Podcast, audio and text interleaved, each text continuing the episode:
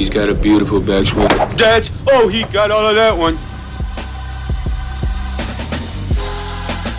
Oh my gosh. That is amazing. Layup with an iron into the hazard. Oh my god, you had to deal with the golf course people too! Well, that wasn't quite what I meant, you know.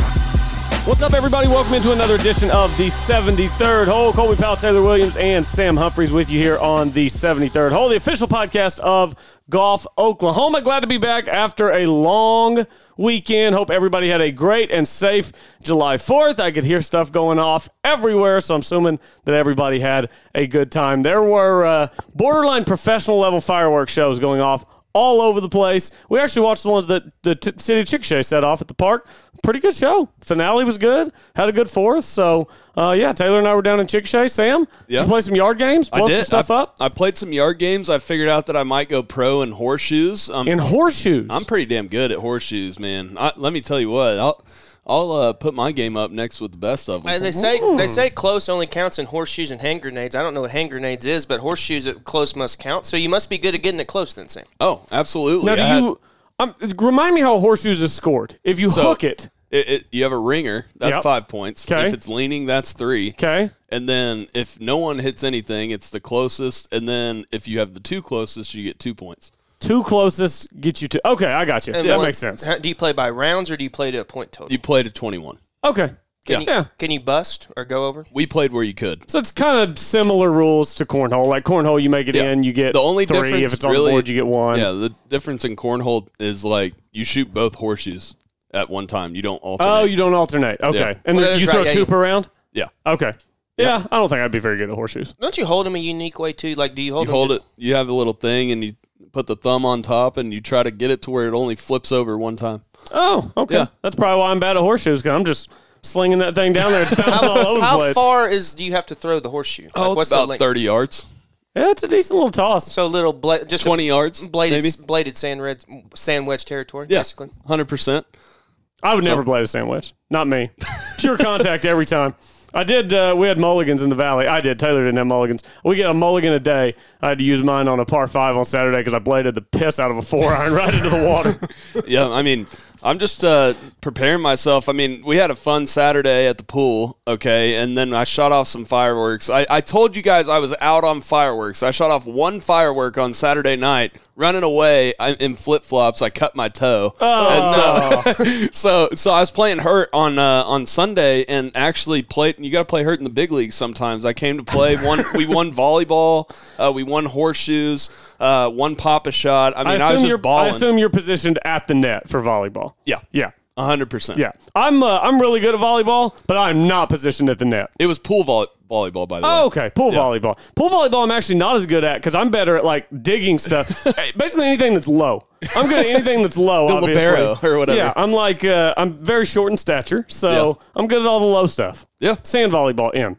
Yeah. Speaking of another game, we got a match today, boys. We do have a match today. We've got uh, the GOAT and Phil Mickelson playing against Aaron Rodgers and Bryson DeChambeau. By the GOAT, of course, I mean Tom Brady. Um, I don't know who the favorite is. I can probably pull up the odds here, but I think the best part of the fact that this is today is that Bryson has had some. Uh, Bryson's had a lot going on lately. A lot going on. We haven't even been on since Tim Tucker and he mutually agreed to part ways, basically as a PGA Tour tournament gets started, which never happens. There's no way that it, there's no way that they were just having dinner Wednesday night and they just decided, you know what, I, I think we we should split. That's definitely not how it went down. But then Bryson misses the cut, doesn't talk to the media, and then has to show up today and be mic'd up for four hours for this match. I, I really don't know what kind of personality we're going to get from Bryson or if it's going to be super awkward or if he's going to just be open about it. I have no idea what's going to happen this afternoon, but I think that aspect of it is fascinating. I, I think it. I think it's fascinating from the aspect of exactly kind of what you're saying, Colby. But you also look at his partner. I mean, Aaron Rodgers has had so many storylines go on this offseason. And you look at the opposing team.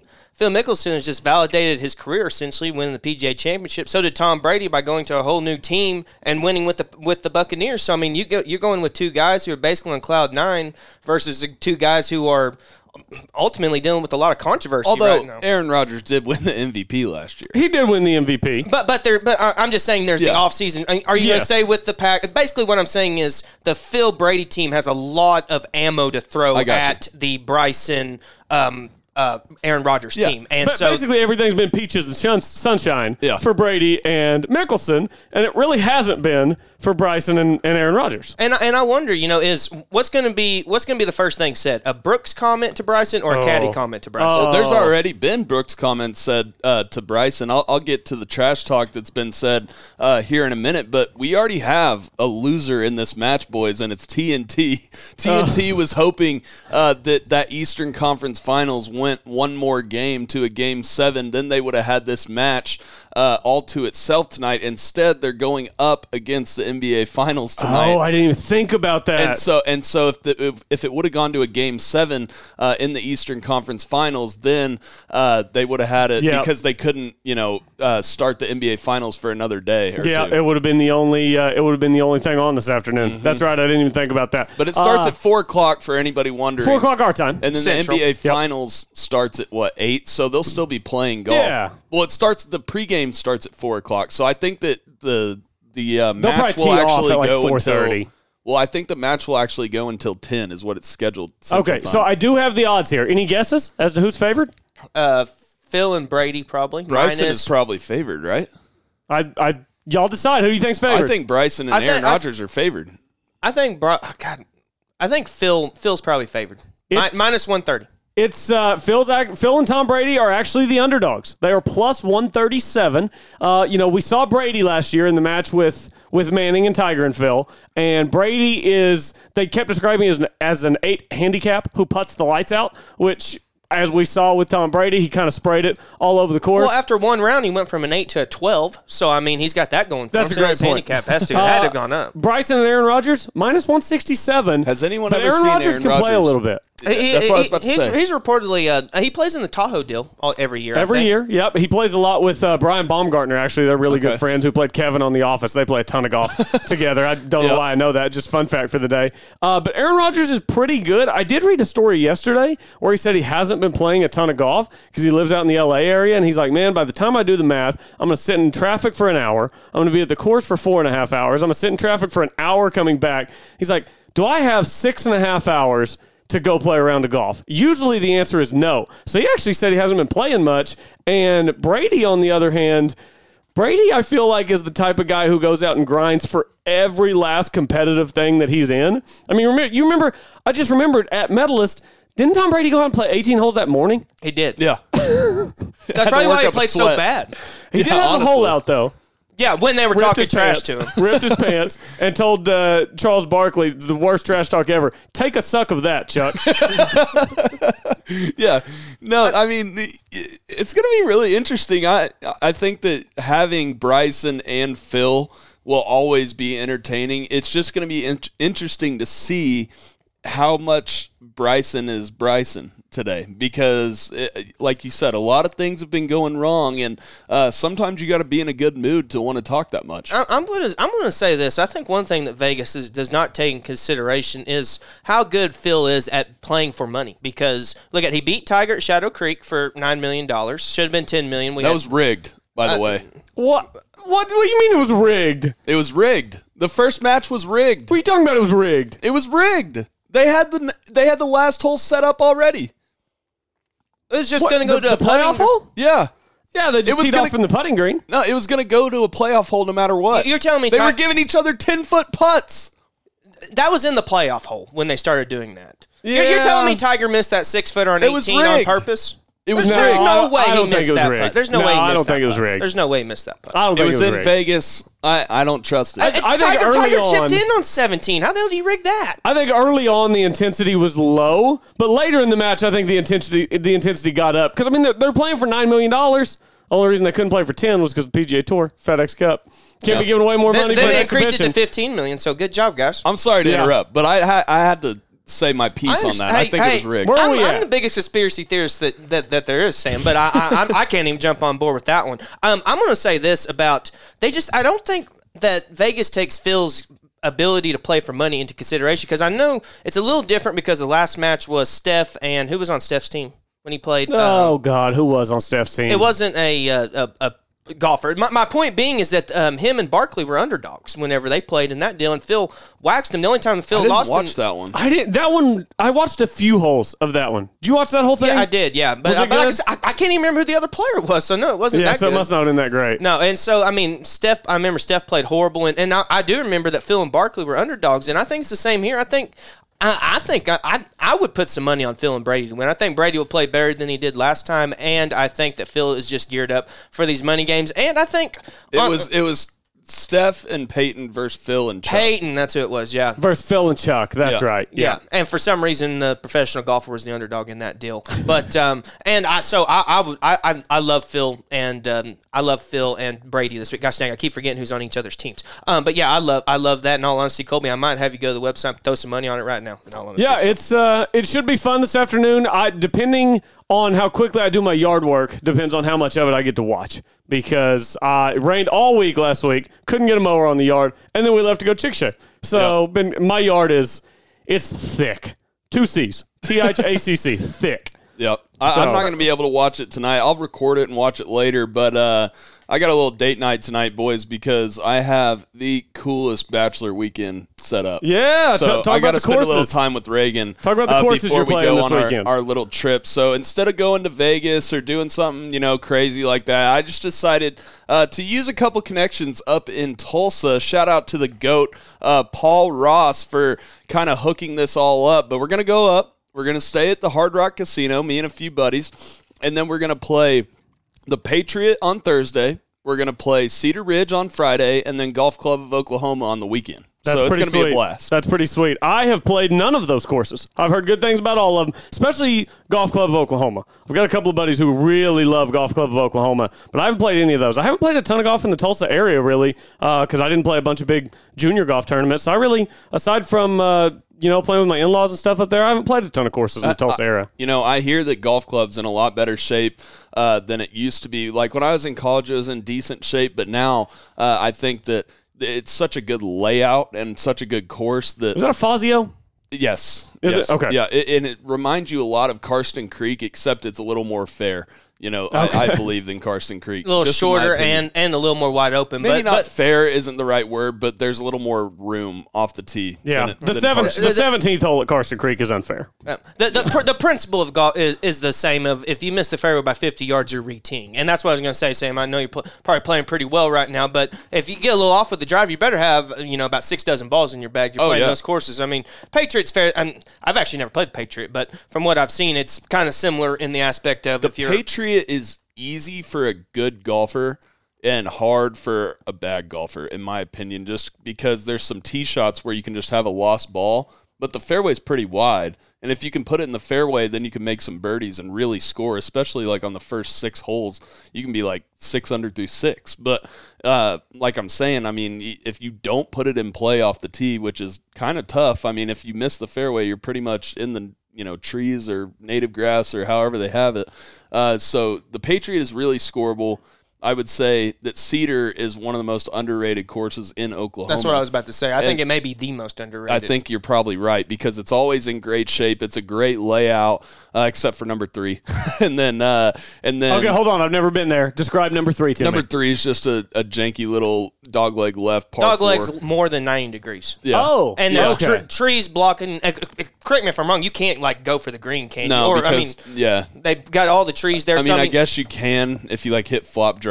and, and it's and it's and it's usually into the wind. And Yeah. if you hit it short of, you could be in the fairway. And if I you're short, you still have, have- to yeah, you still have down. to hook it. And if you hit it further than the ten yards, you're in a fairway bunker. Yeah. And Oh. and the green slopes very similar. Colby, you probably you may not play there. The old Winter Creek number one green. Oh, you remember what that was like? Oh, God. It was very very That similar. The- entire green was like six percent Yeah. slope. that that's exactly But- what the green was, or at least it used to be. Yeah, but I mean, other than that whole, that is my favorite course in Oklahoma to play. I would play it. I played 36 a day if I could. You Okay. know, out there, I love, I love Cedar Ridge, and then obviously golf clubs. Kind of a brutal um, course, but it's really, you know, it, it's kind of legendary in Oklahoma. The, th- the thing about golf club that always resonates with me is they had the AJGA there for Yeah. a lot of years. The scissor tail. It's scissor tail, and the thing that that stu- that sucked for me was that I mean I'm still kind of fat, but I was a really fat kid back then, and it was in the middle of August or the first of August. Oh, it's and, hot. And, and the thing about courses like that, like that Karsten, and, and those courses where it's surrounded by that native and those trees, Yep. the heat and the humidity just sucks into the trees, and there's no wind move. There's no wind movement. It's Down just low. So hot. Now, w- when you finally hit your ball up in the air, the wind swirls Oh, up there, and- and, you can't really tell where the wind's coming from down in those trees. So that's another way that makes it hard. A hundred percent, yeah, exactly. Like there, there is wind, but you don't feel it. You, all Yeah. you feel is the heat. And by the time you get to the tenth hole, I mean, gosh dang, I was about to pass out. I mean, I couldn't even walk. So then, you know, give me a cart, and then we then we'll have a little bit more fun. But that was that was the thing for me. But the the whole layout is awesome, Sam, and I think you're going to have one hell of a time. Just make sure to uh, not have too much fun on bachelor trips. We all heard stories. We've seen The Hangover. We know we know we know how it can go sideways. We played the Doug song uh, famously. Uh, the the reason Do we for the Doug song is Doug? because Doug went missing. Find our best friend Doug, and then we're gonna give him a best friend hug. Sam, Sam, Sam. Hopefully, we don't have to come looking for you in Tulsa. Hey, Doug was fine the Hopefully they whole don't time. lose you. He was just on the roof. He got a He little was just sunburn chilling on the roof. with like 80k in uh, in credit. Oh yeah, he had all the chips that they stole from uh, Yeah. Chow. Leslie Chow. It's a pass, Cal. Yeah, what a uh, what a classic. we had a golf tournament last weekend We did? too that we didn't talk about because we did. were off for July a 4th. PGA Tour event, let's say. shout out Cam Davis. Yep. No doubt. I mean, uh, yeah. What more to be said? Heck I mean, of a finish. I mean, Clutch Uh, uh, Gene on the I- last two holes finishing eagle birdie to just get into the playoffs. When's the last time we had back-to-back playoffs on the PGA Tour? It's a great. Oh, I have a good stat for y'all. Thirteen holes in two weeks. We had Yep, playoffs. That's the most ever in consecutive weeks. Really? For number of playoff holes. Okay. Uh, poor Joaquin Niemann did not get to participate in the playoff for very long because after going 72 holes bogey And free five holes at the Travelers. and five holes at the Travelers, he bogeys the 73rd hole. he hole. bogeyed the 73rd hole. Are you kidding me? Joaquin, come on, buddy. Come on, buddy. I was talking to your dad, Taylor, this weekend at uh, golf sure club that at- went well. At Golf Club at Chickasha. Uh, I'm talking about Joaquin Niemann, and he's like, man, I, I got I could get all the way up into the top five in our big season long pool and all this stuff. And then he comes in third out of three in the playoff. But you know what I think is whack, though? This is a whack rule. Uh, so Troy Merritt and Joaquin Niemann are deemed T2? How does that work? How does that work? Troy Merritt's made it five holes in the playoff. Joaquin Niemann's knocked out on the first hole of the playoff. Why are Troy Merritt and Joaquin Niemann splitting second place money? They literally played it off. I I don't know, Sam. Where do you feel on this? I almost feel like I feel on the other side. I, I just I, I see both sides. I don't really have a good explanation. I feel the re. I mean, if we were like the old days where we were playing for ten bucks, you know, for for winning or I think- losing, I'd understand. But you got hundreds of thousands of dollars Yeah. based off of one hole. I mean, I don't even like the principle of being that much money on, from winning and losing, let alone Well, let alone from second. Number I mean, second one, and third. you have to have a winner, obviously. well, So- I, I- I meant as in But- the, the amount of money, not as in. No, I agree. But my point is, everyone else down, you know, the leaderboard, there is ties. So if you tied for first, or I, I see what you're saying. Like he beat him in the playoffs. My so thing's like, doesn't it count? let, let's say let's say Cam Davis would have made a three on the first playoff hole, and Joaquin Niemann and Troy Merritt both make four. Well, now you've got a winner, and Joaquin Niemann and Troy Merritt are tied. But the, the problem I have with it is, yeah, they played 72 holes and they were tied, but then all three of them teed it up and kept going to determine who was going to win the golf tournament. And in the process, Joaquin Niemann was eliminated as the other two advanced. So it's not like they were still tied after the playoff. They weren't tied after the playoff, just like Cam Davis and Troy Merritt weren't tied after the playoff. So I don't know. I mean, it's a fine line because, you know, what happens if you get a six man playoff? Then all of a sudden you have six guys tied for the lead and somebody goes out on the first hole and now they get sixth place money, which might be 300K I think the reason why they don't do it 800 or because something, but- two guys can tie and it's over. Yeah, you're probably right. You're probably that's probably why they don't do it is because you can have ties in a multi-way playoff. Yeah. But I don't know. I just thought it was a little weird that I was reading that Joaquin Niemann was T two whenever we And had I mean, Troy Cam Merritt Davis and Cam Davis playing it off. He had putts to win it, you know, on the first, second, third. Uh, obviously the final putt, but you know he could have put that away earlier than he did. As much as I want to try to disagree with your point, Colby, I do agree. If you go five holes in a playoff as opposed to one, you should probably be compensated a little bit more, or for something at least, whether it be FedEx points or, or or money, like you said. I mean, I do think that should be rewarded somewhat, but at the same time, to go all the way from second to third just based off of one hole, I feel is tough. But like you said, I, I don't know where I don't know where the middle ground is. I, I truly don't. Yeah, and that's you know uh, I'm just looking at Cam Davis' score for the week. It's not like he had a, a mega low one. Him and Troy Merritt both. Uh, Joaquin Niemann had a 65 to open with, but Cam Davis Troy Merritt were just 68s and 67s, just very solid throughout the week. Interestingly, the the first two years of this tournament was 25 under with Nate Lashley, 23 under with Bryson. This year, 18 under got you into a playoff. The scoring was still low. If you were double digits under par, so like you're 10 under. Rickie Fowler was 10 under. That's T32 at 10 under. Alex Noren, another Oklahoma State Cowboy, made a serious charge on Sunday with an 8 under 64 and came up one shot shy. So Alex Noren nearly got himself up there. And then Brandon Hagy, Taylor, who you played with back in the day, long bomber, he ended up T6 at 16 under. Uh, so I know that he probably a little disappointed, was hoping to uh, win the tournament or have a chance. That 71 on Friday is what really got him. But, uh, you know, all the players who up there just say a ton of positive things about this event and uh, about the course, the, the Donald Ross design. So it was. I, don't know. Did you guys like the fact that we had some some smaller names battling it out with ser- serious career implications on the line, or was that kind of uh, you think that that lost some viewers? The fact that there just weren't any really big names. I know Niemann is Although- an up and coming name, but And Davis so is and Cam Davis. He is, but to a lesser extent than Niemann, just from Just a for now, public image standpoint. Okay, yeah, but they're both going to be big time eventually because both of them, you know, have extreme talent and they're already, uh, obviously, I mean, they're in a playoff at a PGA Tour event, but they're both competing week in, week out on the PGA Tour. So, yes, they are smaller names right now, but I don't think that you would say that in a couple years. Davis is up to 67th in the world, by the way. I just wanted to go look and check on him. 67th in the world. Troy Merritt jumped up to 86th in the world. And then Niemann is. Top should 30 be- probably. Yep, from 30th to 26th is where he went to this week. So, uh, Joaquin Niemann firmly inside the top 30 in the world. The other two get a big bump, and for Cam Davis, that's huge because he's he's had the talent. But we all know when a guy gets that breakthrough win, it's everything. It's the Masters, it's all the majors, it's the world ranking points, it's WGCs, it's FedEx Cup playoffs. The the residuals of that win for Cam Davis uh, are going to be ringing for a couple of years probably. And you know, one thing that that I noticed was, you know, a lot of the tournament that I watched was or the early coverage because we had late tea times on the weekend. But at one point, they said that like 43 players or something like that on, on Saturday morning were within three shots of the lead. I Yeah. mean, that's. I mean, it was it was upwards of in low. It was the low 40s. I know that. That's absurd to know that there's that many players who ha- could have had a chance to win the tournament. And I think that's a sign of a, a not not just a great golf course, but a great course setup because it doesn't really matter, in my opinion, if they're making birdies every hole or if they're making bogeys every hole. If everyone's kind of right around has a chance to win the tournament, more than likely, as long as it's fair, which obviously we saw that it was this weekend. So many players were, were commenting on it and talking about how classic Donald Ross design was, and so and how that's a course that's been able to withstand the test of time and not been a crucial victim to this dialing it back thing that we're talking about. Even though the scores have been twenty something under par, we haven't seemed to dislike it that much. Yeah, guys. and by the way, the guy that was bombing gouge last year, I thought that it was a surefire deal, and so I top loaded my DraftKings lineup, and uh,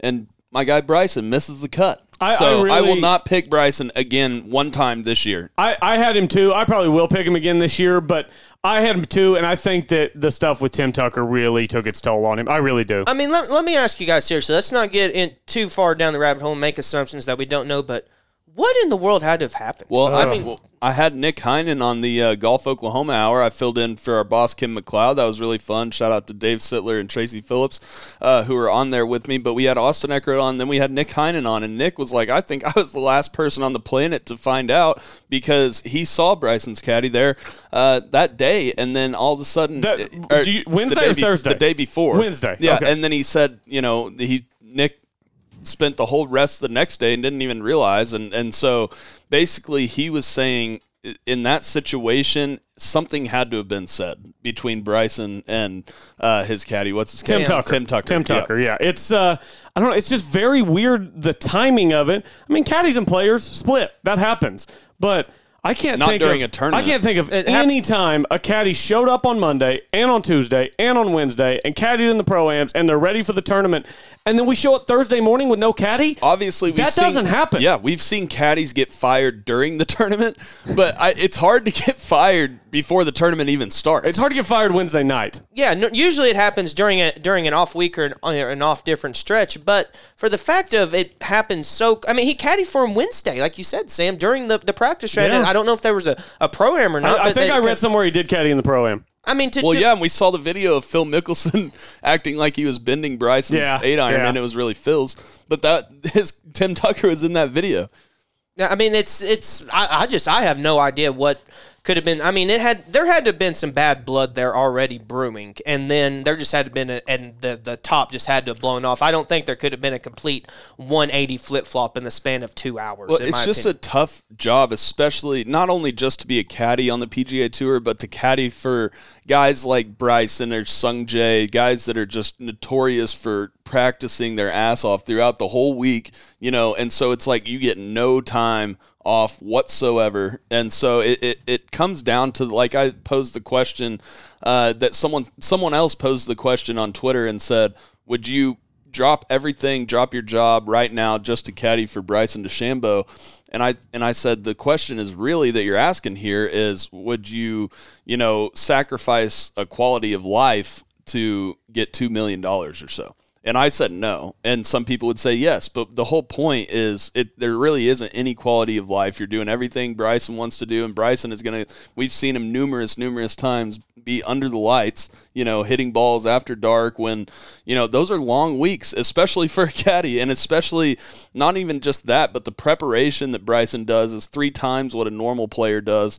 Uh, so I, I just think that maybe he just got tired of Bryson's, you know, lifestyle. And you know, I'll say this. You know, we we talk about how this we never see this happen, and the reason we don't is because it doesn't happen with the top players. I mean, there may be some guy who Monday is down DFL who the caddy kind of gives up on him, and we just don't ever hear about it. But from a top 10 player in the world, a young up and comer, someone who's one of the probably top three popular names in golf right now, whenever you just, just out of anyone that you ask to, to have that much popularity and for there to be that split up is, is it boggles my mind that the timing of it is Yeah, what was and what, right right before this match too. And so, uh, speaking of that, speaking of the match, uh, we had some Which, by trash the way, talk. I think they're using carts today. So don't have to worry about having somebody to carry your bag today. Yep. Pretty sure we've got golf carts. Yeah, that's always good. Uh, so there was some trash talk, and so uh, I'll read a little piece here from uh, Todd Kelly of Golfweek.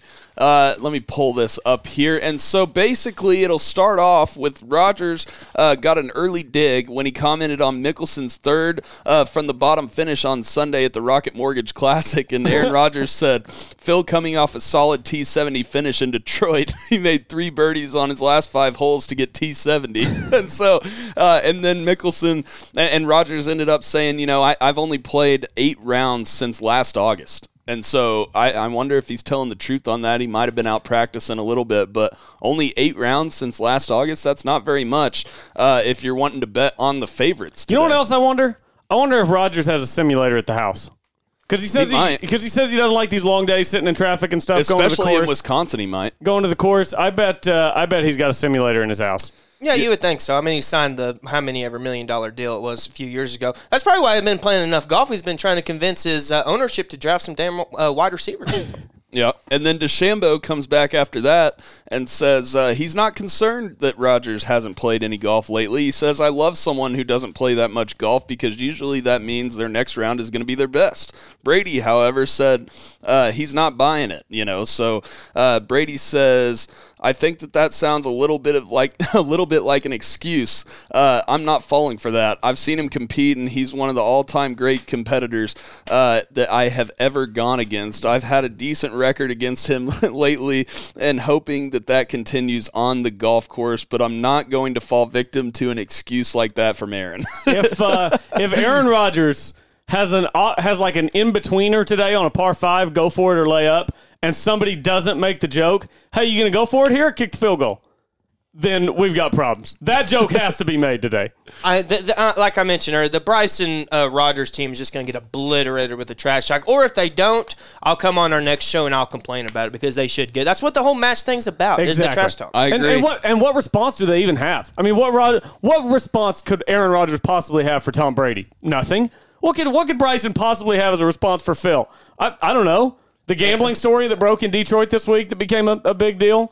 Like a 20 year old gambling story that broke about Phil, and then Phil threw a big fit, and then Phil backtracked a little bit on his big fit. It was a, a whole a whole side story this week in Detroit. A lot going on. Yeah, but who doesn't know Phil's not a gambler? I mean, Everybody we- knows Phil gambles. Yeah, and to what extent? Who really gives a shit? I mean, if you got Yeah. the money, do it. So Well, and then Gamble Phil, away. just to top this off, Phil said Tom and I aren't falling for the excuses either. Uh, they're just trying to make an excuse before we even play, and that's why we're going to beat them so bad. I'm kind of with you, Taylor. I kind of like Phil and Tom today.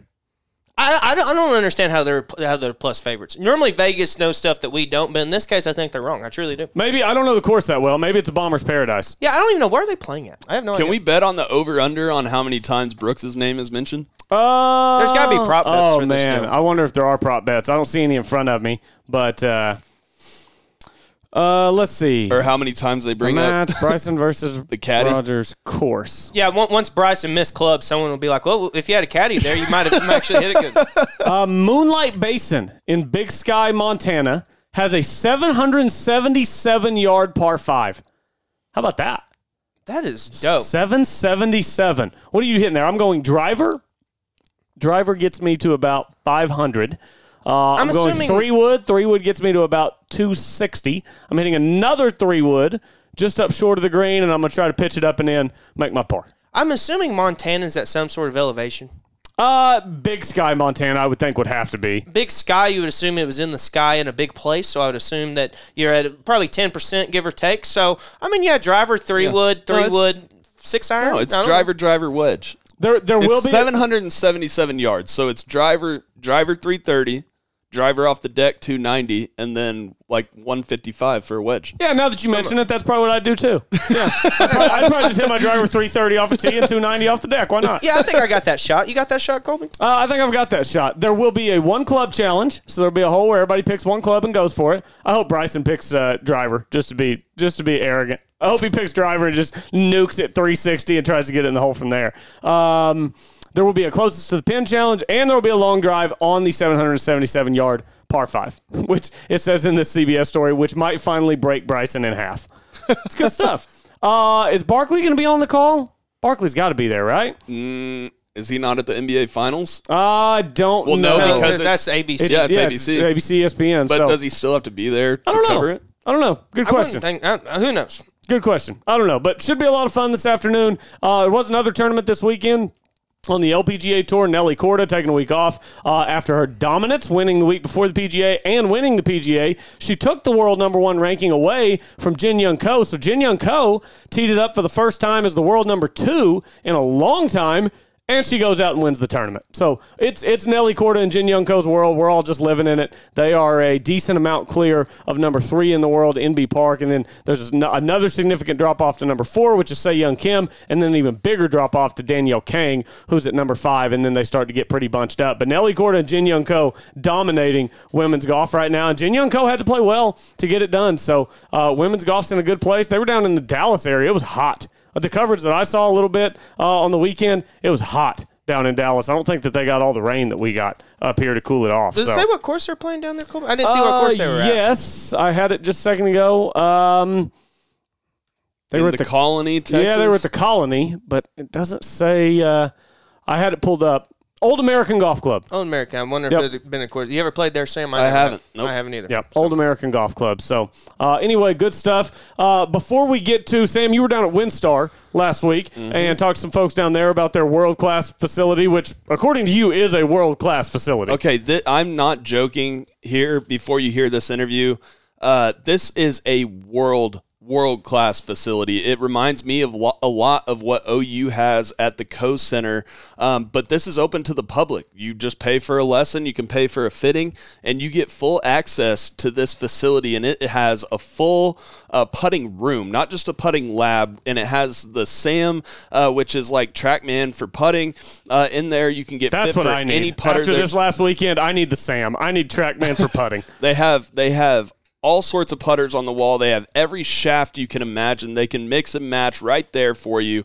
Uh, they have all the technology that you could ever want. Two full teaching bays with TrackMan, uh, TVs, uh, and then out on the normal range they have uh, mirrors on each different spot, which I've never seen. Which that's genius. Uh, just for the normal uh, player out there, they can go and see the mirror and not even you know have to get a lesson. It's literally everything you could ever want in a teaching facility. And Elliot Sullivan uh, has done a great job as the director of golf down there. Uh, and I, I just I would totally recommend anybody to go down there. And I'm not joking. Like, this is not just me giving lip service to WinStar. It is the best teaching facility that I've ever seen in my life.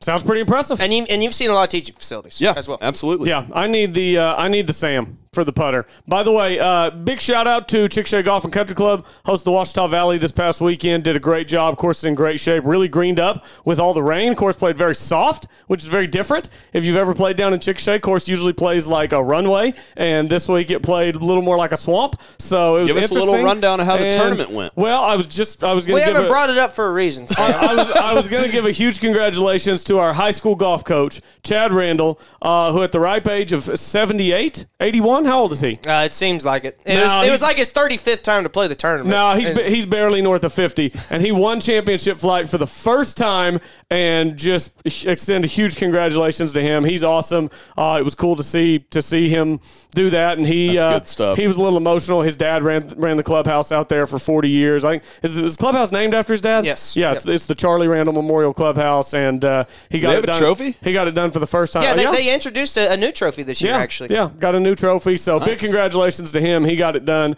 Uh, I did not get it done. Couple four putts along the way. Uh, so some some tricky pins on Saturday. That uh, one of them even. I, I actually talked to one of somebody in the ownership group. Just I wasn't complaining. We were just talking about it, and he actually said that one of the pins was in a spot that it shouldn't have been. They didn't actually go mark it with like a paint spot. They just told the kid that cuts the holes where to cut it, and he cut it too far down the false front. So basically, there was a pin that was supposed to be on top of a false front, and it ended up on a false front. so I was above it, putted past it, went off the green. From the front fringe, I putted up, horseshoe lip out, back to my feet off the green, lagged it up to like a foot, and tapped it in. So it, How did you uh, play, T Dub? Well, I was got off to a hot start with the old 65 in day one. So Par I'm at what there? 70. Yep. Okay. And then I dropped a nice solid 72 after being four over through seven. And then on the last day, on the 14th hole, I have a, about a seven footer to get within one of the lead. I miss it. Um, proceed to drive it just short of the par five 15. A little chip shot for eagle. End up making bogey, and then and then bogey eight nine coming in to lose by like 10 or whatever it was. Yeah, so I you. I was right there, and then it crumbled apart like uh, Bryson like in the U.S. Open. it was. It was very Bryson esque. Yes, let's you, you know what we had reinforced this week in Chickasha, Sam? Golf is hard. Yeah. Golf is hard. The hole is so small and it's so difficult to get the ball in the hole. Yeah, it's tough. Yeah. It's tough. I shot last year I won a flight. This year I went 75, 76, 73 and I was not even close. Not even not even close. so Let's it was put- fun though. Let's put it this way: my putter is in two pieces in the back of my girlfriend's car. My putter isn't in two, slammer. My putter isn't in two no, pieces. o- over the knee slammer in the parking lot. My putter's in timeout. It's not it's not in the trunk, but it's in timeout. what about the claw, dude? The claw's not in timeout. The claw's fine. It's it's the actual putter itself. It's it's no fault of mine. I wasn't hitting bad putts. They just weren't coming off right or going in the hole. So. Kobe, you might need to go check your loft and lie because then, in like once a year, you get that thing because you lean on it. I got my loft and lie adjusted on Wednesday before the tournament. But Putted Sam, like Sam, Col- Kobe leans on his putt. You know how you stand on the putting green Yeah. one, and you lean. Kobe leans on his putter so much, his putter sometimes will have like 11 degrees A little of loft. flat. I have to go get loft and lie checked on my putter like every two months. That's Because like every two months I'll be looking down and I'm like, that's not right. I've either added loft or I've de-lofted it and I take it up to Galaxy and they put it in the thing and they're like, oh, and give me the numbers Yeah. and I'm like, nope, that's not right. We need Yeah. to fix it. So I got to give a little Yeah, shout out hard. to uh, every Fourth of July. I go out with uh, with Bryce Fanning, Brennan Fanning, and uh, Dylan Miller, and we go out and play a little foursome match. And uh, I hold out yesterday, boys, from 155 Oh, Very a good nice. hole out. What'd you Yeah. hit from 155? wedge. Wedge. Yeah, Well, just, just a little wedge, a little smooth wedge. yeah. yeah. Into the wind, downwind, no wind. There was no wind. No It- wind? There was bad mosquito. This the mosquitoes have been Oh in the oh, my gym all God. winter. the freaking mosquitoes, dude. So I told you Chickasha was basically a swamp. There's ponds down there and stuff. My parents have a pond out back. We were staying at their house. Pull in the back pond, ponding good for you. I, I got more mosquito bites the four days I was in Chickasha than I've gotten in the last like three years. Yeah. I, I got home from the tournament the first day.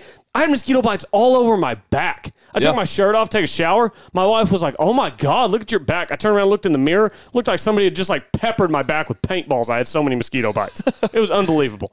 So, Yeah, how do the mosquitoes get inside of the shirt, Colby? This is I don't know. Can they bite you through your shirt? I don't know. I don't know. I don't understand the uh, biology that goes behind Ask the mosquito Bryson. bite. I, I think I think the mosquitoes are getting stronger as time goes on because it seems like they're bigger and more forceful, and They're they're, getting a little more agile. I s- and I promise by this, I swear flies are evolving too. They're so much harder to swat than they used to be. Oh my god! Either that or do we just not like have actual fly swatters? Because when I was a kid, we always had like an actual fly swatter around, and now I'm just, I just got like paper and stuff I'm slapping at them. Ah, you Oh, have you just reminded me. I can use my dirty Santa gift from Christmas, and I haven't opened it yet. What are you talking about? But it's it's a gun that you can shoot flies with. dude, those are A cool. assault gun? Th- Yeah. yeah, dude, Yeah. those Does are so work? cool, dude. Oh yeah, yeah, it feels Yeah. like it feels like it.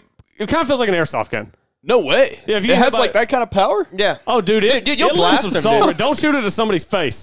You'll pop somebody in the eye with some salt. I need to pull that thing Hey, out. hey, for those things are cool, but they're really easy to like jam, so you have to be careful. With Okay. that. Yeah, because they can yeah. mess up really. Well, and if any of the salt gets wet at all, then obviously it clumps together and then it jams up. So, kind of a mess. That's but a good good golf talk. Wait, for so the this show. salt, like the little salt things, are like bullets? It, it just and it, shoot shoot, it shoots it Kinda. so You You fast. gotta be. yeah, you gotta be like hella accurate, right? It doesn't shoot just. It's like a shotgun shell yeah, thing. I mean, it it's not- shoots like a like a spray of salt. It doesn't shoot one grain of sand. It's not a sniper. a 50 cal mosquito gun. That's just what we need here on the seventy third. All right, all right. Great weekend down in Chickasha. Shout out to Chickasha Golf and Country Club. They've got it in great shape and we had a good time. I'll be back next year for sure for the Washita Valley. We're going to take a break. We're going to listen to uh, Sam's interview last week at WinStar. And then when we get back, we will break down the John Deere Classic and the Scottish Open. Going to pay a little more attention on the European Tour this week uh, because it is a much stronger field than what we have at the John Deere Classic. But we'll break it all down. That's coming up after the break. Stay with us here on the 73rd hole, the official podcast of Golf Oklahoma. And welcome back to the 73rd Hole Podcast. Uh, today I am down at WinStar Golf Academy, uh, sitting here with Elliot Sullivan. Elliot is the director of golf out here at WinStar, and uh, they're kind of showing me around their facilities. I'm writing a little story on them this week, and uh, and everything that they're doing here is top notch. And if you haven't been down here, you definitely need to get out here. Um, Elliot just took me around. They have the full Sam putting lab. They have everything TrackMan, uh, video, anything teaching or fitting that you could ever need. Um, this I was telling Elliot that this is probably the first place that I've ever seen that isn't meant solely for you know a college team or a professional private teaching facility. This is public. You guys need to get down here um, and see everything that they're doing. But elliot um, just tell me a little bit about how you got started out here and then tell me just um, why um, what, what was your vision and everyone else's vision that works here in creating this awesome facility? Yeah, well, uh, first of all, thanks for coming down here and uh, kind of spotlighting or showcasing what we have to uh, to offer here.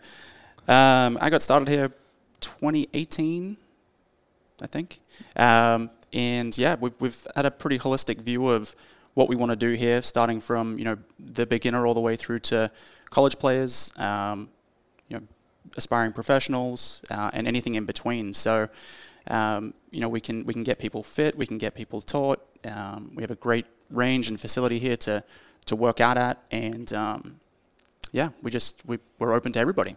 Yeah, absolutely. And um, I was in there hitting balls. He was giving me uh, fit for a new driver. I mean, this stuff is top notch, and and they not only can they fix your swing, but they can get you fit as well. And um, so, just tell me a little bit um, about that cutting edge technology. I, I mentioned the Sam and the TrackMan. Just tell me, go a little more in depth on on all the toys you guys have. Yeah, so TrackMan is a ball flight monitor. Uh, it tracks uh, pretty much every parameter that we can measure in, in what the club and the ball is doing, um, right down to the impact on the club face. So showing and, and seeing those numbers uh, change when we put you know different shafts and different heads in people's hands um, is really important to get them dialed in, get them hitting straight long golf balls uh, and hitting it close to the flag with their irons. So um, yeah, TrackMan's a, a leader in the the simulation world, uh, in golf simulation. Uh, it's really the best on the on the market, and all the tour players are using it. So we're, Yeah. we're fortunate to have it. Yeah, absolutely. Um, just tell me a little bit about, you know, obviously WinStar isn't necessarily the closest uh, to anything. There's no real city by WinStar. Um, but tell them about what they could get if they come down for a weekend, maybe a beginner or even a polished player. Like, tell me a little bit about, you know, how you guys have a bunch of people from Dallas, you were telling me, a bunch of people from Oklahoma City. And obviously, we have a big listenership from Tulsa, too. It wouldn't be that far of a drive to come down here, spend a weekend, gamble a little bit, and, and come make your golf game a little better. But just tell me a little bit about you know um, the people you have come down here that you teach. Yeah, absolutely. We have uh, people come from the Metroplex down in Dallas, Oklahoma City. You know, it's really not not that far away. It's kind of a great in between place for, for both of those big cities. Uh, people from Tulsa, Wichita Falls, uh, really all over Denton, um, Ardmore. So yeah, they can come down here, and we, we provide you know first class service. They can they can stay at the resort here at WinStar. Um, we offer packages and, and different deals that we can get people to if they wanted to stay, and they can they can you know get some instruction, get some fittings. Um, but yeah, it's really it's just a first class service that we provide, and, and we wish more people were here. Yeah, absolutely. Um, so your job as you know director of golf and everything, we've talked numerous times on the show uh, so far this year um, about how tough the winter was on you guys. Um, you know, we've talked you know to Southern Hills even. You know, the top notch courses just went through a brutal. Brutal winter. Um, tell me a little bit about how your job uh, was tough over the winter time and how you guys are, you know, planning on, you know, fixing everything. Yeah, so really fortunate here. We are a, you know, really a 365 uh, teaching academy. We have heated bays that people can still come and hit balls on. Um, we have it cooled. Uh, it's undercover. You know, we, we rain, hail, or shine. We're out here practicing and teaching. So, fortunately for us, we uh, we can we can we push through it, and, and yeah, we're, we're having a great summer so far. That is awesome. And uh, for people that remember, you guys had the long drive out here for a few years too. That was that was really fun to watch. Was it was that out here on this range, or was it? It was, yes. It was on the uh, the far side of the range over here. They actually hit down our first hole. Okay. So we had to, the, the range wasn't long enough. So they Yeah. had to carve that into our, our first hole on Scissortail, which is the par five. So Gotcha. make enough space for those guys to, to, to bomb it. So Yeah, absolutely. And then I was just gonna get uh, Bill and Tim on here, just have them introduce themselves real quick. And uh, so, Bill, just tell me a little bit about your start here. Obviously, I you were helping me out in there with all the shafts. You guys got all the toys in there. You guys are super knowledgeable and um, all this stuff. Just tell me a little bit about how you got into teaching and everything, and just tell me a little bit about how you ended up here at WinStar. Sure. Uh, I played. Uh, I used to try to play professional golf out of college. I was in Florida, and I was working in South Florida, and I actually had a coach that I was working with for my own game, and he helped me out tremendously. Uh, just getting the, hitting the ball better, and I really liked uh, what he was teaching, and so it really kind of sparked a, a um, an interest in teaching for me, which I really never had. I always wanted to play, but um, I just I would I would hang out with him as much as I could. He was actually from Australia, and he would come into the states a lot. He had a couple tour pros that lived in Florida that he would teach, and anytime he was in town, I would go up there and, and just hang out with him and learn and just um, just kind of just soak in everything he was doing, and that's what really got me uh, you know an interest in teaching. And uh, I was actually uh, had a teaching business on the side. I was a police officer actually in Florida, but I was teaching a lot on the side. I was work shift work, and so I'd teach a lot. And um, I just got this job position came open nine years ago. It was it was at the end of 2011. I had, a, I had one of my students that actually was in Fort Worth at the time, and he was here with a buddy um, that was interviewing for the job. This guy was from uh, up in New England area, and uh, I guess they didn't work out too well with him. And my friend said to the general manager, "Say, hey, you should check out my friend Bill. He teaches down in Florida, but he'd love to. He'd probably move here." And um, so that's kind of the way it went. We did a phone interview, and uh, next thing you know, they flew me up for an interview, and here I am. So, I mean, I saw the facility. That uh, I was, you know, on the internet at the time. They had a 360 um, camera view of the whole facility, and and my buddy said, "Hey, you just need to go check out WinStar." And I'm like, "Where the heck is that? You know, where's Thackerville?" And uh, but we, um, my wife walks in the room, and I'm looking at the video, and I'm like, "Look at this academy. This place is amazing." And she's like, "Well, where is it?" And I'm like, "Well, you probably would never want to move." But um, anyway, long story short, we that, that's how we got here, and um, I've always won. I've always been involved in golf, and um, So I jumped at the chance to come here, and that's that's been nine years ago, and it's been great. I've, Yep. I've really enjoyed it, and it's just a,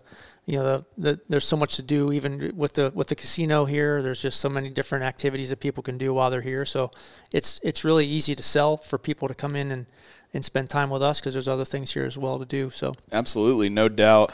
Um, we were having a little interesting conversation about how during COVID, golf, you know, jumped up 35%. And you were telling me that uh, club fitting has actually gone up uh, here recently. Just tell me a little bit more about that. Yeah, I mean, COVID has definitely been been tremendous for golf because it's something you know, obviously with when we had to do the social distancing, something people can do outside. So I think there, I think I read a, like a lot of new people to the game. It's been uh, like forty percent over the last year, and we've certainly seen that in lessons. I mean, our lessons are this is the busiest by far I've been in the nine years I've been here, and then this, the club sales. Um, you know, obviously people taking up the game. It's just been um, it's just been great. Yeah. A lot of uh, a lot of a lot of interest in the club manufacturers are having a hard time keeping up because uh, you know, Absolutely. the grips and the shaft companies are just struggling because it's just everyone every company is seeing just a huge increase in sales and so Mm. it's been great to see it's really good for the game um, it's kind of takes something that was bad and actually turned out pretty good for, for golf so Yeah, and then just tell me a little bit about who you teach. Do you teach more beginners or do you teach polished players as well? It, just tell, tell me a little bit more about that. It runs the gamut. I mean, I've uh, since I've been here, I've taught uh, I taught a guy that actually used to play on the PGA Tour, was trying to get his Champions Tour tour, tour card at the time. Um, anywhere from guys like that, college level players, to straight up beginners that have never, never, never played before in their life. So um, we have a it's a great mixture here because we have we have you know VIPs we call people from the casino that have qualified to be members here, and some of them never held, held a club in their hand before. And then you have um, you know those that, that live in the area or, or Metroplex or up in Oklahoma City area that just want to come down and, and play. So we anywhere from five taught anyone from five years old to eighty something. So and everywhere in between. So it's it's been great. That's awesome. I appreciate you helping me out in there. That was awesome in there. So uh, that was Bill Canadle, and now we got Tim Kunkel on. And you know, Tim, uh, just tell me a little bit. Of, same thing of Elliot and Bill. Just tell me a little bit about how you got started here at WinStar. Well, uh, I actually became friends with Billy about 10, 15 years ago, and I was teaching down at another location down in Dallas at Four Seasons in Irving.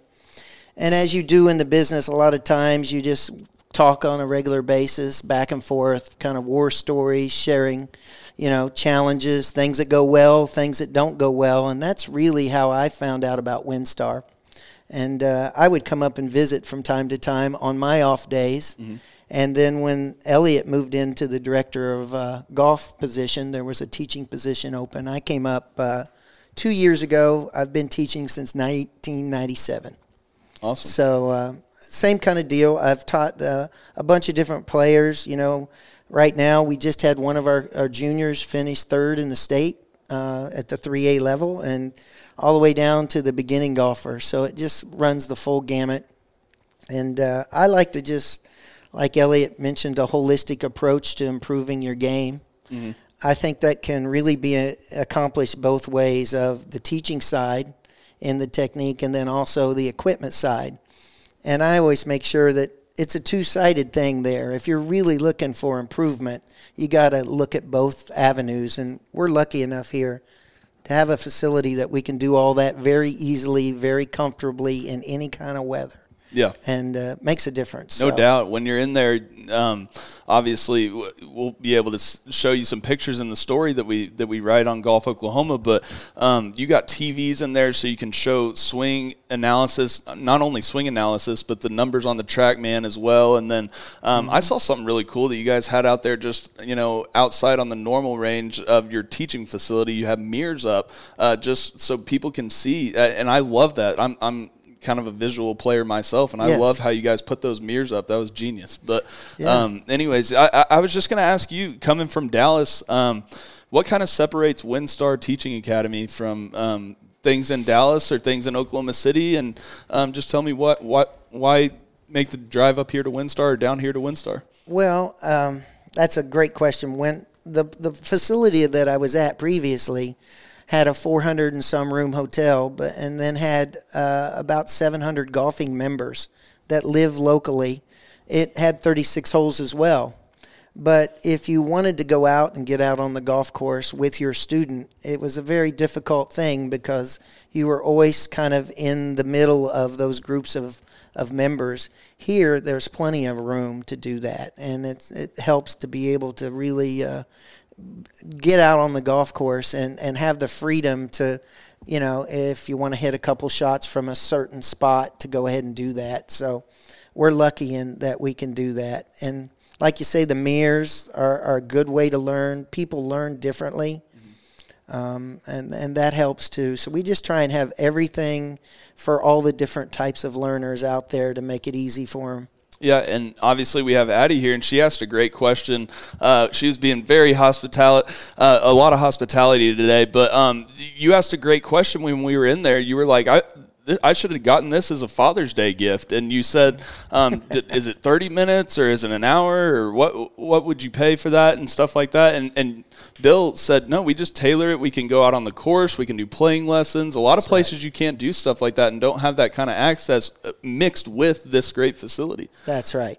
The flexibility we have here is something that's much uh, much different than what I was used to previously. So. Yep, that's awesome, guys. Well, I, I appreciate everything that you're doing for the game of golf, and thank you for having me down here. Thank you. When something the size of a golf ball hits your roof, you need to call McRae Roofing.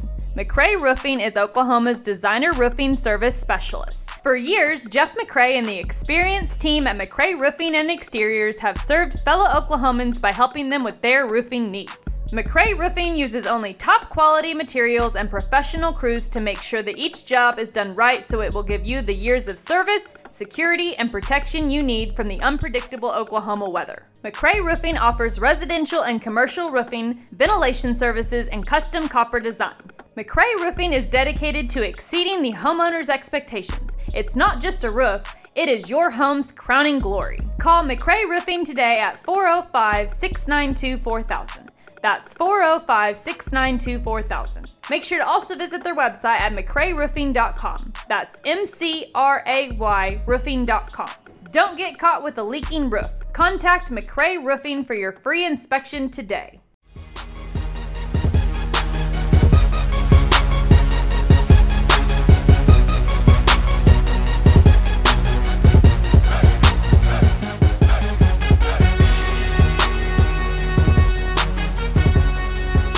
Back. Rolling along here on the 73rd hole. Colby Powell, Taylor Williams, Sam Humphreys with you. We are the official podcast of Golf Oklahoma. Head over to golfoklahoma.org. Golfoklahoma.org. Go there right now, subscribe, make sure that you have access to all of the best content covering golf around the state of Oklahoma. Scottish Open this week has a really good field, a much better field than the John Deere Classic. We've got Jon Rahm, Xander Schauffele, Collin Morikawa, Rory, JT, Tyrrell Hatton, Scotty Scheffler, Fitzpatrick, Fleetwood, Zalatoris, Corey Conners uh, is over there, uh, Bobby Mack is over there, Sam Burns is over there. Uh, so a lot of good players in this field. Strength of field guessing time. Sam, you get us started with the strength of field guessing, and I'll I'll follow up. Real quick, where is that? What course is that? That's at uh, the Scottish Open. Okay, cool. Ab- Aberdeen is that the sponsor? The It's, yeah, Aberdeen? it's the Aberdeen Scottish Open. I don't know the uh, I don't know what course they play it on. We can find out though. It's 2021. I'll go we ahead got and the modern guess. I'll- technology. I'll, go ahead and say the, the Renaissance Club. The That's a- Renaissance that's a Club, Good, That's yep. a good club. Renaissance. I'll go ahead and say 320. 320. Um, I think it might even be a touch higher because Jon Rahm's number one in the world. Xander Morikawa, probably five top ten guys in the world, five or six. I'm gonna go 420. Boy, Kobe, you almost nailed it. 424. Oh, is nice. And I mean, you, you talk about top 50 players in the world. You've got one, two, three, four, five, six, eight, two, nine, twelve.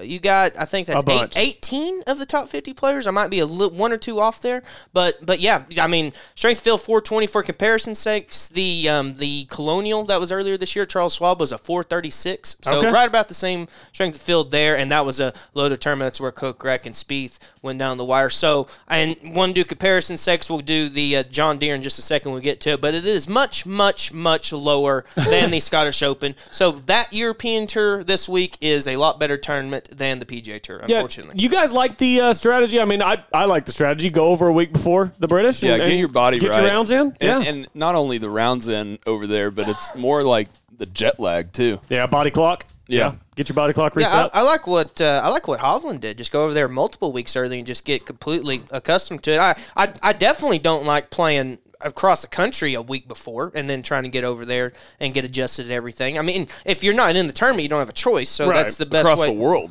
yeah. Yeah. Is that uh surprised Hovland's not playing this week? A little bit. Played two weeks ago, one He on the might- Euro Tour. Well, a lot of guys don't like to play the week before. True, true. A lot of guys don't like to play the week before a major. It just seemed like when he went over so early, and we know he's staying over there. When he went over so early, I just kind of assumed he would play the Scottish. I didn't really even look much into it. I just kind of assumed. But Maybe him winning, maybe maybe he'd say, "Hey man, I'm feeling I'm feeling froggy, so I'm going to jump, and then I'm going to jump right into the Open Championship." yeah, So yeah, I don't mind it. So uh, favorites this week, I kind of like uh, Justin Thomas. I think he needed a little change of scenery. I think he needed to go do something different. He just he had the one win at the Players this year. It's his only good result of the season. It's it's almost kind of weird to look at a guy of his caliber. It's like yes, he had that one week where he peaked and everything went right, but other than that, I mean, he's had a lot of finishes in the 20s and the 40s and the 50s, and some miscuts along the way. But I think he's just about due to turn it around for the summer. Uh, and I think the change of pace of going across the pond could help him. He hits low shots, he can get it running over there. So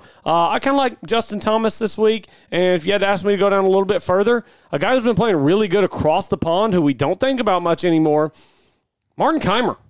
Martin Kaymer has been playing some really good golf. He's the guy who finished second to Hovland two weeks ago. He's 60 to 1 this week, so I don't mind that if you want to take a chance on a long shot. I won't bet against Jon Rahm until I have to. Yeah, that's fair. I, I, I might have to agree with you. I think Rahm just has the capability. He's won this tournament before. I think he'd go out and win by multiple strokes. And like I said, I, I agree with that. But it's such a loaded field. You got, like you said, Schauffele, Who Morikawa. just got ball married, by the way. Oh, very By good the point. way- with, with the dogs. The French Bulldog in the tuxedo.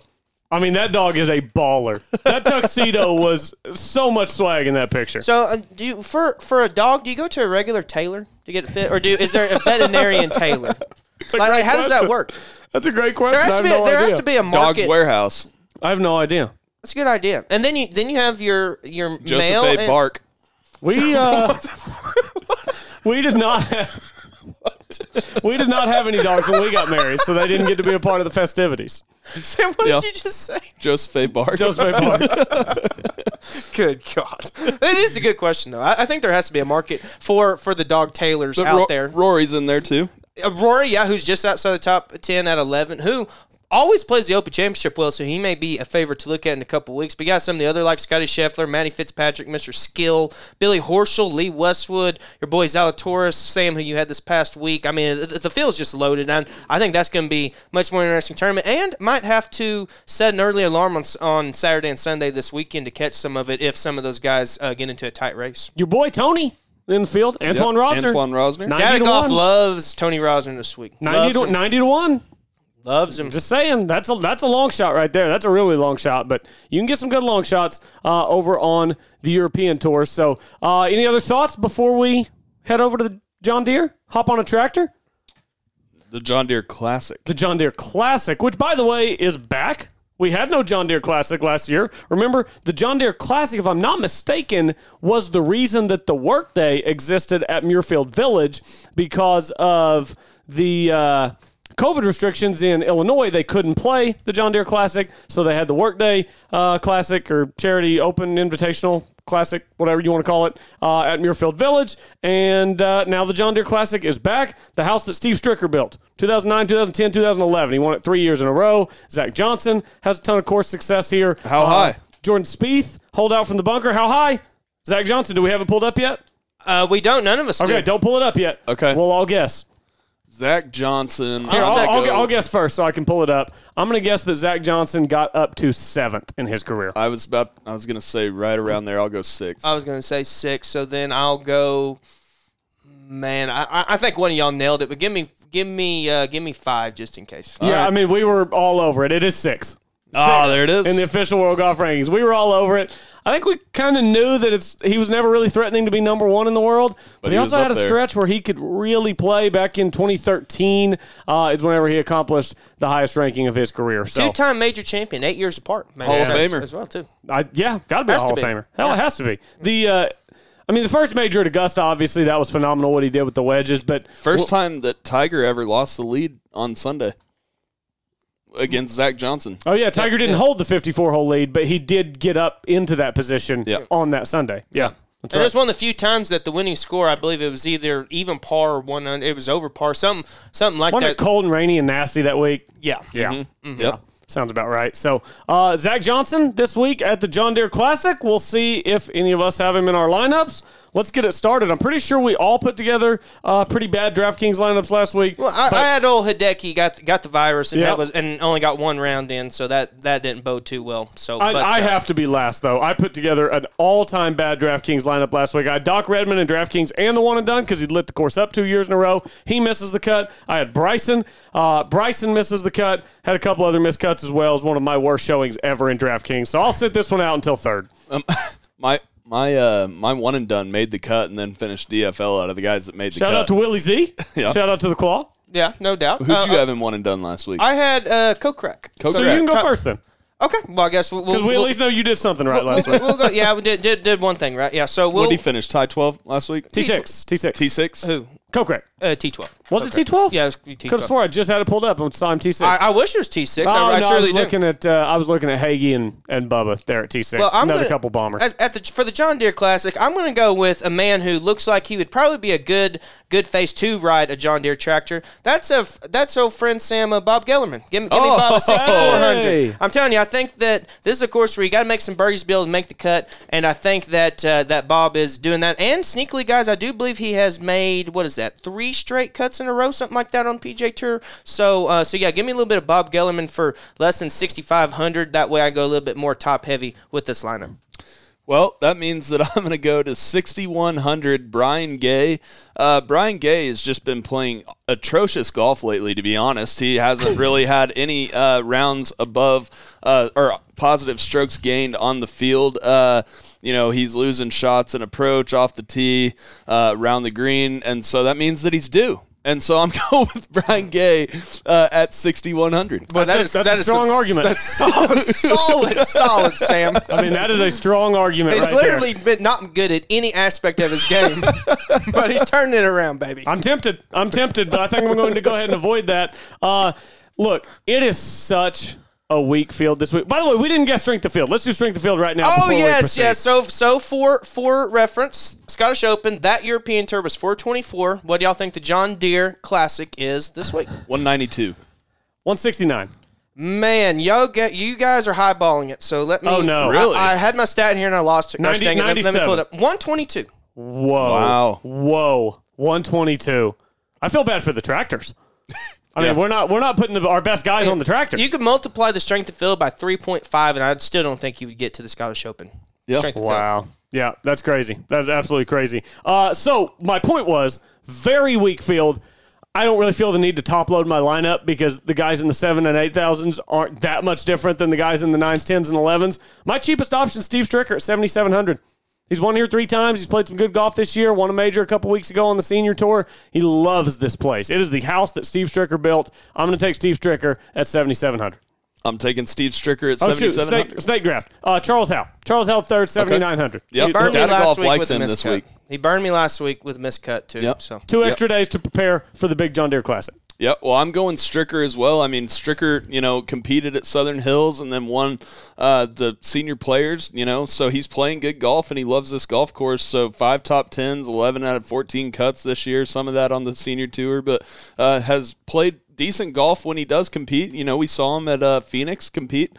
Uh, out, out at the waste management, and so I think Steve Stricker's a solid pick, like Colby said, at 7,700. Yeah, unfortunately, I have him as well. There's not much more to be said. The only reason I didn't think about picking him is it's hard for me to get that Sunday at Southern Hills out of my- out of my mind. That 77 was just hard to watch, unfortunately. But His ownership percentage this week is going to be through the roof. it has to be. It has to be. And uh, unfor- he's got really good value. In all Why is he so low on DraftKings? Because he's 51. 50. Yeah, however old Yeah. he is. I know, but data golf. I mean, if you look at the rankings They're, here they're for just this being week, ageist, Sam. They're just being ageist. Ageist, yeah. It's just classic Ages. ageism. Dang it, ages. classic 2021 right Classic there. ageism. It's why Bryson and Aaron Rodgers are favored over Phil and Tom Brady. Ageism. Phil and Tom are old. That has to be it. And you know, I actually, in, in going on the line of Steve Stricker, I skipped one guy, so he's actually my third most expensive. My second cheapest option is a guy who played pretty good last week. That's Tom Lewis, seventy five hundred. Oh, I okay. think that he, he kind of stumbled a little bit on the weekend, 71 72, but showed on those first couple rounds he can go out and make a lot of birdies, get hot. So I think that he's he's feeling himself, and I think that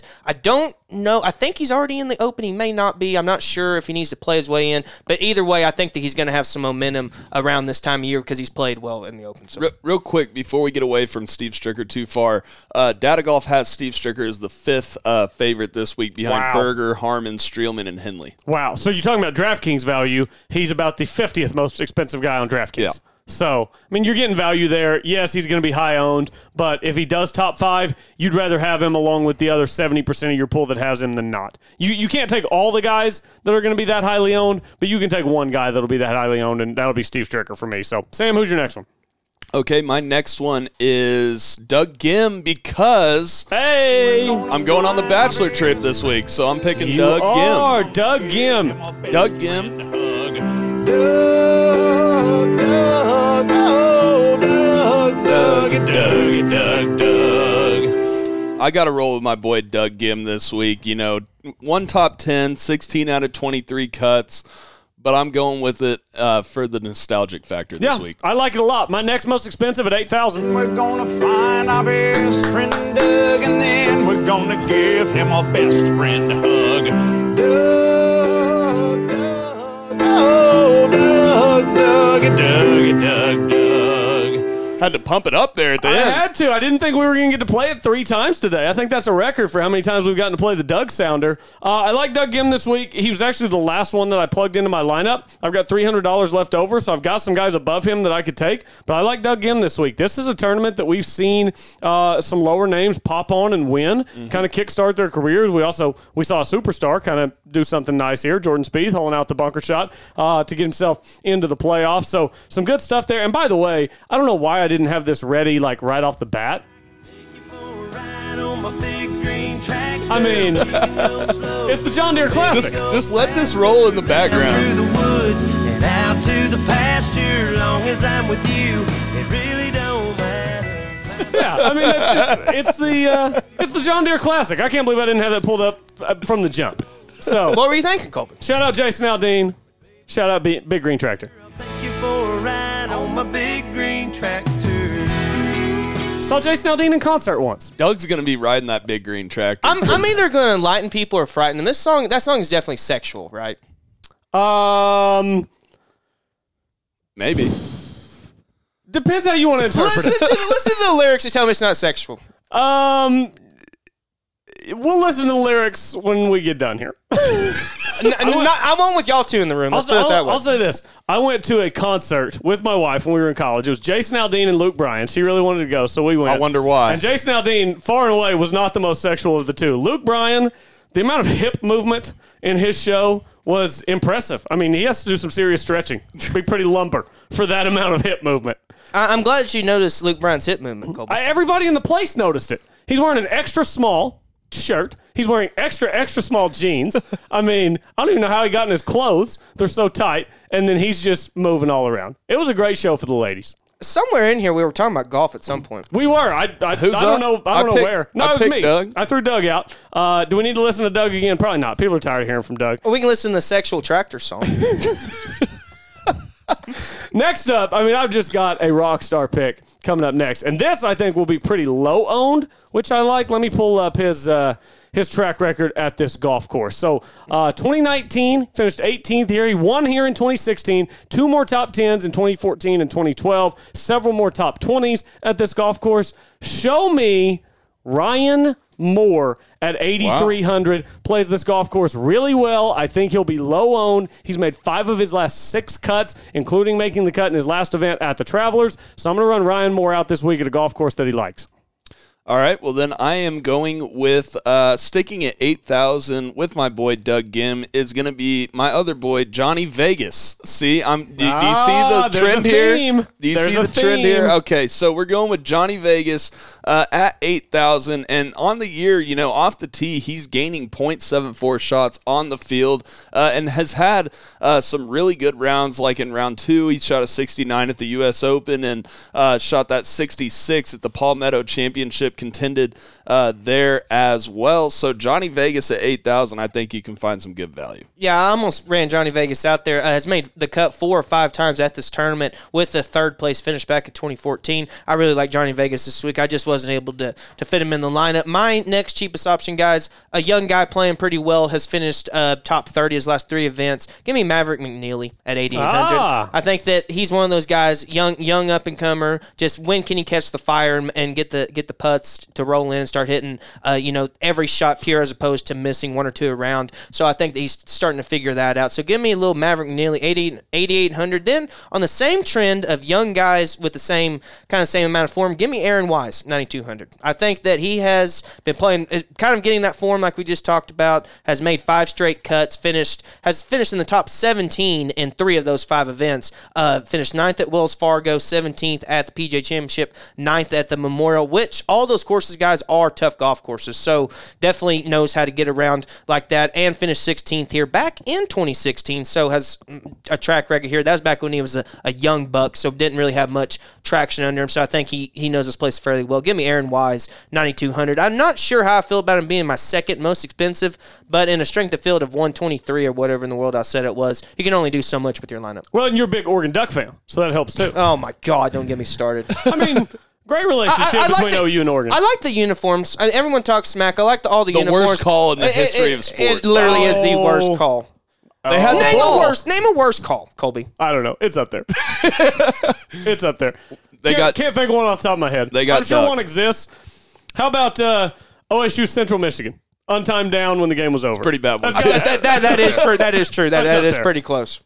All right. Well, then I am going this week. You know, uh, Colby said that he liked the middle middle of the pack kind of DraftKings this week. Um, I kind of disagree because I like some guys at the top uh, to top load your lineup with. So I'm going all the way up to 9,700.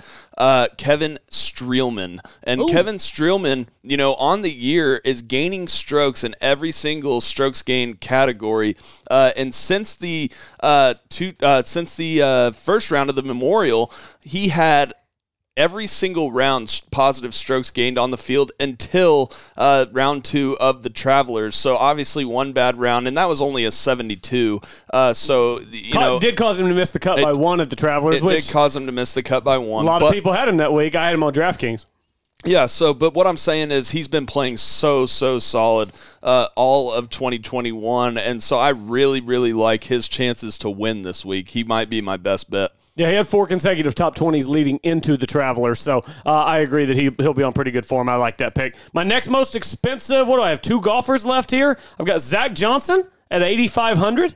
Talked about him earlier. Hashtag how high, sixth in the world. Zach Johnson plays well at this course. He loves this golf course. Uh, he's always played well here. 37th, 16th, 5th, 34th, 3rd, 2nd, 2nd, 1st, 3rd, another second. He just has a ton of high finishes here. So hopefully he'll find some good form. He's made four of his last six cuts. So just kind of middling form for Zach Johnson. But hopefully this will be a good week for him on a golf course that he likes. And then my most expensive option, go Pokes. I'm going with a guy who's never played this event, but he's playing really well. Guy who's made, I believe, nine of his last 10 cuts with about six top 25s in there. Finished fourth last week at Rocket Mortgage, only one place out of the playoff. Alex Noren. Yep. Sunday That's a good 64 at Rocket Mortgage. He's my most expensive at 9,300. Go That, Pokes. that only cut you mentioned, Colby, I had him on DraftKings that week. Just want to throw that out there. Well done, sir. At the Palmetto. yeah, good, good prognostication on Yeah, my part. well done. Okay, then I am going with uh, Brian Harman at 10,400. Four top tens, 19 to 21 uh, cuts made on the year, and he hasn't uh, lost shots to the field in any round since the Wells Fargo. Uh, and so, you know, you're looking at Brian Harman's stats this week, and he's got to be uh, my favorite this week, to be honest. I think that Brian Harman uh, will win this tournament. I'll pick him, but I, I won't be able to pick him in the one and done. I don't think. I think I've picked him before, uh, maybe you here have. recently. But, uh, but basically, you know, Brian Harman is just so solid, and especially in a DraftKings, I know you you don't necessarily always want to go up to 10,400, but it's definitely worth it with Brian Harman. I think he, you know, he's definitely maybe you know most improved player on the PGA Tour so far this year. Yeah, Brian Harman's been really good. Yeah, over, over the last six months, Brian Harman is 10th out of all the golfers in the world in strokes gained overall. So the only other person in this field who's higher over that stretch is Daniel Berger, and he's he was $700 uh, on DraftKings more expensive. I just couldn't justify going up in the value, so I got Brian Harman as well. Just, just playing so uh, so so steady and has one of the best caddies on the tour on the bag. So give me a little bit of a Brian Harman Scott Tway combination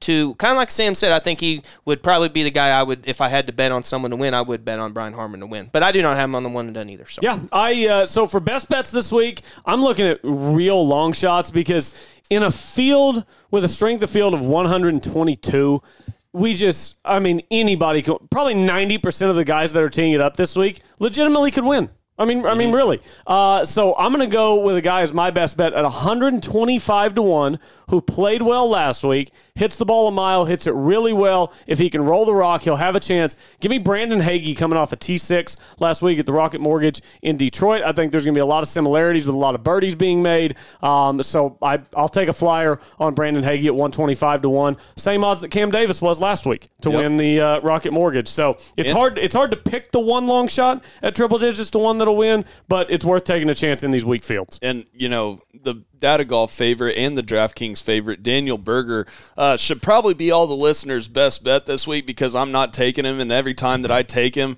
you know he totally burns me, and I won't take Daniel Berger again this year. Gosh, Uh, how good does a burger sound right now? uh, nice- I had a cheeseburger for lunch. Did you, man? Yeah. I'm jealous. I did. I not. had what a burger for lunch, but I had the honey barbecue chicken strip sandwich. gas. yeah, that 'cause is gas.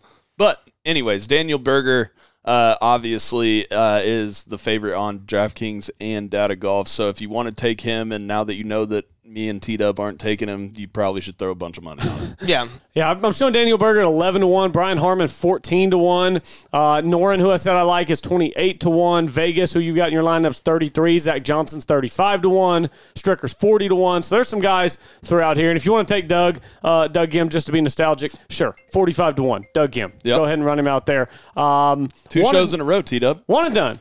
It's a new computer, is what it is. The new computer. One and done. Who wants to run out? Taylor, you had Kokrak last week. You can, you can bat lead off for one and done. Well, you know, I'll, I'll say this. I'll say I, I agree with you, Cole, because I think that when you deal with a course where birdies can be had, you kind of invite invite yourself to anyone who can win because just because the fields are so deep anymore. So I think that a long shot will end up winning. But I'm going to go with a guy in the one and done who's been playing really good golf, especially the last two weeks. Had a real shot at the U.S. Open and kind of faltered, but then came back with a top 20 at the Travelers. Give me Russell Henley at uh, I don't I don't know what his uh, price tag is on DraftKings. I have to look it up one second. But um, I mean He's he's the fourth favorite on Data Golf. he's he finished second here in 2019, and then the only other time he played here was 2014 when he's a little bit younger and still finished 27th. So no finishes outside the top 30 here. He's uh, he's the fourth most expensive on DraftKings. To your point, Sam, he's 9,900. So I think that he would be another good pick. I just I can't go to uh, can't combine my one and done with my DraftKings. But yeah, I think Russell Henley has a great chance to make the cut. If not, have one of those. I know he's won before, but having a a, a win for him would kind of provoke.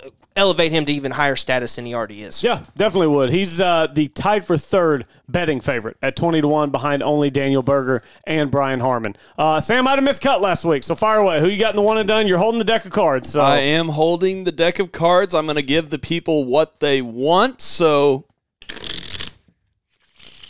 beautiful. there it is. Beautiful. I don't miss. Sound, Smoothest sound- bridge in Oklahoma. sound effects are key. Will Zalatoris, he made the cut last week, so I'm going to roll with the cards no matter what they say. Okay. Okay, but this week, all right. So I'm obviously I'm going on the bachelor trip.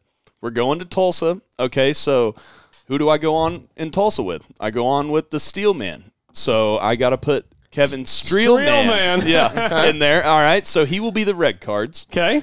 I will put my boy Doug Ghim as the black cards. Okay. Okay, because you know I, the bachelor trip. I you mean, you I made it to- all year without picking Doug in the one and done. I haven't picked Doug not in the one. Doug. and done. How how's that happen, man? And then if it is a Joker, I will go with Johnny Vegas. Okay. Okay. Wait, no, I already put Johnny Vegas. Did you use yeah, Johnny I- Vegas? I, used him in, in a w- the The we picked opposite two. field. Yeah, the opposite field of. All right, so I won't do Johnny oh, I, Vegas. I don't have that listed. That's because that's when you finished. Sec- he finished second, or yeah, he finished second. Yeah, I don't have that listed here. Okay, I need to mark that down then. Oh, dang, Sam, no, you no, no. Okay, I do have it listed. You're talking about way earlier in the season. I was Yep. looking here recently. I thought you were saying when I was on vacation. Nope. No, no, no. I do have it listed. You got 327k for Johnny Vegas at an opposite field event. All right, so then I'll just do uh, Jokers are Steve Stricker. Okay. All right. Jokers or Steve Stricker. And I have picked Brian Harman, correct? you have picked Brian Harman. Yeah, All right. two weeks ago. All right, Picked him one at the more. Travelers. That was a good finish. Bridge. There it is. Lay the cards out here. I'm If going this with is the this one. Joker. Black card. That's Queen, Doug. of- Queen of Spades. And we're gonna find our best friend Doug, and then we're gonna give him a best friend hug. Doug, Doug, oh, Doug, Doug, Doug, Doug, Doug. I know someone's listening right now thinking, do you have to play it all the way through every time? And the answer Yes. is yes, we do. There is no way your bachelor party week that Doug He's does gonna not, win. does not play at least well, at least top five. That, That has would to be, be the, electric. a, a top ten Doug game has to be the best bet of the week for just for our man Sam. I've already got Zach Johnson typed in, but I'm considering audibling to Doug because What was Doug's odds this week? there's so much positive. positive 40 to 1 or something? 45 to 1, I think. Uh, 45, dude. yeah, 45 to 1 for Doug. I'm Dude, ten, bu- on 10 that. bucks for four hundred and. Man, And then, I mean, they're basically just giving money away at 45 to 1. yeah, for uh, For, the uh, tractor classic. Yeah, it's just free money that they're giving away. Uh, I'll stick with Zach Johnson, just so I don't be, uh, just so I'm not riding coattails. I've got Doug Ghim in DraftKings, so I'll stick with Zach Johnson. He uh, plays this course well. He's about due to win again. It's kind of been the year of the old guy. Stricker, Phil, why not? Hashtag why not Zach Johnson? Let's just have all the old guys turn back the clock. Chad Randall. I mean, let's just have all the old guys turn back the clock. yeah. fi- uh, Fifty is the new twenty. 50's the new 20, or at least the new 40. Yeah. Shout out to the old guys. So Zach Johnson going to get it done this week. What else did we miss in the world of golf? We got the match going on. I don't know. I think we pretty much covered it. Kind of a, a down week this week because Before we I, I won't to be up at 3 a.m. to watch. Uh, I won't be up at 3 a.m. to watch the Scottish. So kind of a I might be. kind of a leisure, kind of a leisurely golf week, and then uh, we'll have the British Open next week. Yeah. The Who is- Open Championship. Who is going to be Bryson's caddy at the Open Championship? Oh, great question. Great question. Aaron Rodgers. Who was his caddy Wouldn't that last be week? electric? His caddy last week was some rep for Cobra. Huh. A very last minute decision, from what we understand. and from what I understand, was not involved in the decision making pro- process. Carried the bag and set the bag Show up, down, keep up, and and shut up. then uh, picked up the divots and raked the bunkers, and that's about it. Oh, he only had to work for two days, though. That's not bad. Only had to work for two days. And what's his commission? What's ten percent of zero? Zero. Is Man, it ten percent of zero zero? Yeah, yeah, Okay. ten, yeah, times zero, yeah, something like I that. wonder. I wonder if he got like a base fee, or if Cobra was just like, "Hey, this is what you're doing this week." I wonder if there was a base fee that Bryson gave him for carrying the bag for two days, or if since Bryson missed the cut, he just didn't get anything. Uh, uh, also, last thing before we say, I mean, how is it bad of Bryson to not talk after his round? What? Because isn't he sponsored by Rocket Mortgage too? Oh yeah, I, I saw him and Tim on a freaking commercial Yeah, during he the is. during, During the, the tournament, During yeah. the cover, I mean, are you kidding Yeah, me? they were still airing the commercials. Uh, it's tough to not talk to the media the week that your sponsor's hosting the event. I- I'm I'm usually pretty pro athlete when guys don't want to talk to the media. I understand the side of like it's part of the job, but also understand the side of like some days you just don't want to answer the questions. I don't know. I'm I I always I go back and forth so much on on getting upset at guys when they don't talk to the media. You know who always talks to the media? Brooks Koepka. he, he's a man of the people. He Does is. he? I mean, I, I uh, mean, we uh, saw this with Tiger forever. Tiger sometimes wouldn't talk to the media. It's just, I, I don't know. It it doesn't bother me if if somebody said, uh, okay, the 2021 calendar year, I'm not going to speak to the media one time. I'd have a problem with that. I will say- a guy has a bad day and want to talk. That doesn't really bother me. I will say this, um, and I have good information on this because my dad worked for CBS Radio for a long time, and his job was to interview the leaders coming off 18 or the guys that you know were big storylines.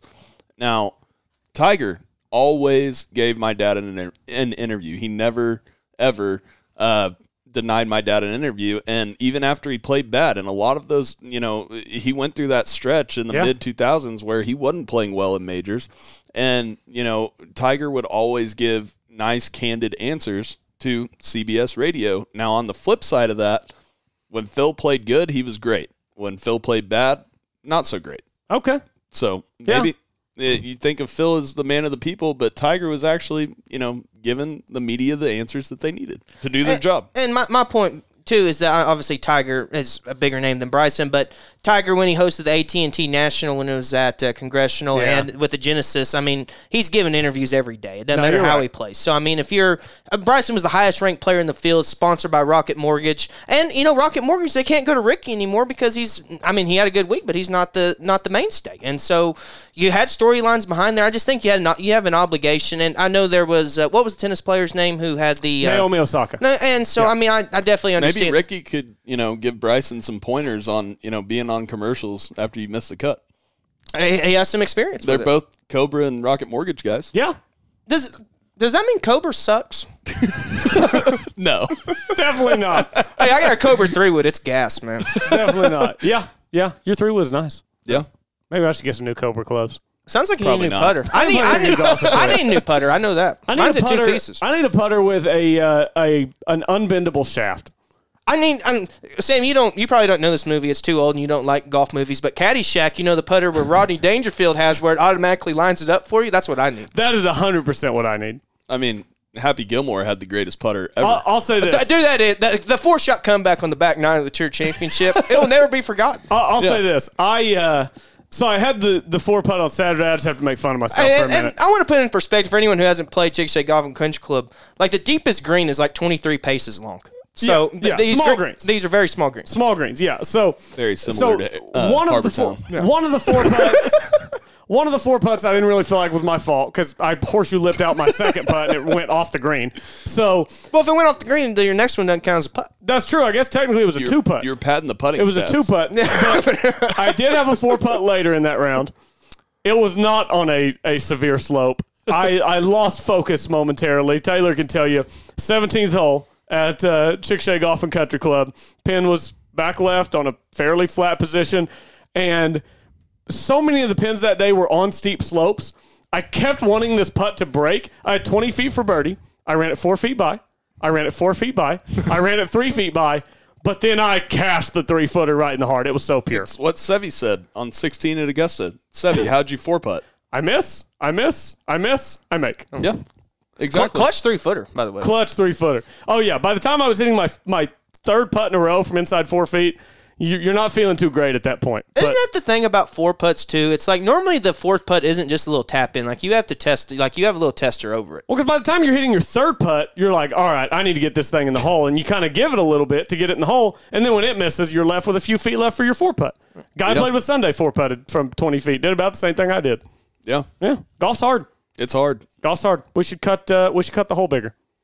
I, I petition for one more inch on either side of the hole. Let's go to six and a quarter instead of four. And How, a quarter. how do you decide if it's the left or right side of the hole that gets bigger?